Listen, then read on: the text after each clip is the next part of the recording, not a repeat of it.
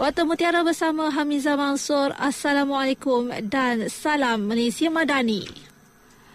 Bangunan baru bagi Jabatan Penyiaran Malaysia Pulau Pinang bakal disenaraikan dalam permohonan rancangan Malaysia ke-12. Timbalan Ketua Pengarah Operasi Penyiaran TS Putri Juliana Yaakob berkata ia bagi memberikan keselesaan kepada petugas kerana lokasi bangunan yang ada sekarang berada di tengah-tengah bandar dan ia agak sesak ia berikutan bangunan ini sudah berusia lebih 80 tahun sejak diduduki semenjak tahun 1961.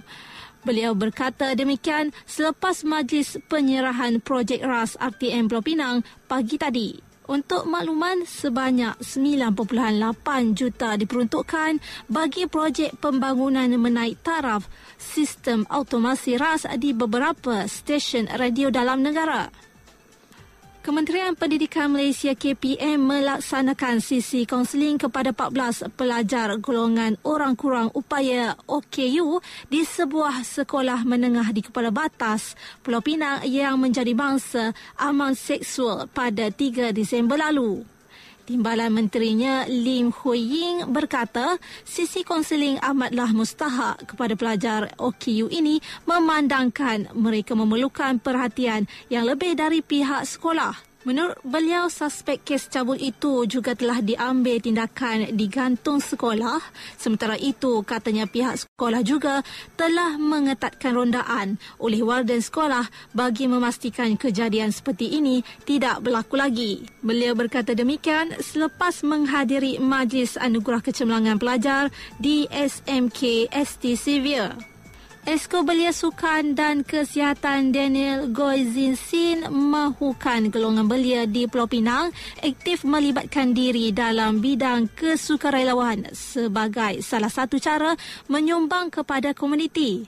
Tambahnya dengan menyertai aktiviti tersebut, jaringan yang dibina oleh belia juga dilihat sebagai satu perkara positif dengan kepelbagaian latar belakang yang terlibat. Beliau berkata demikian selepas merasmikan kem kepimpinan dan jati diri sukarelawan belia Pulau Pinang sempurna Hari Sukarelawan Sedunia di Pusat Kokurikulum Negeri Pulau Pinang.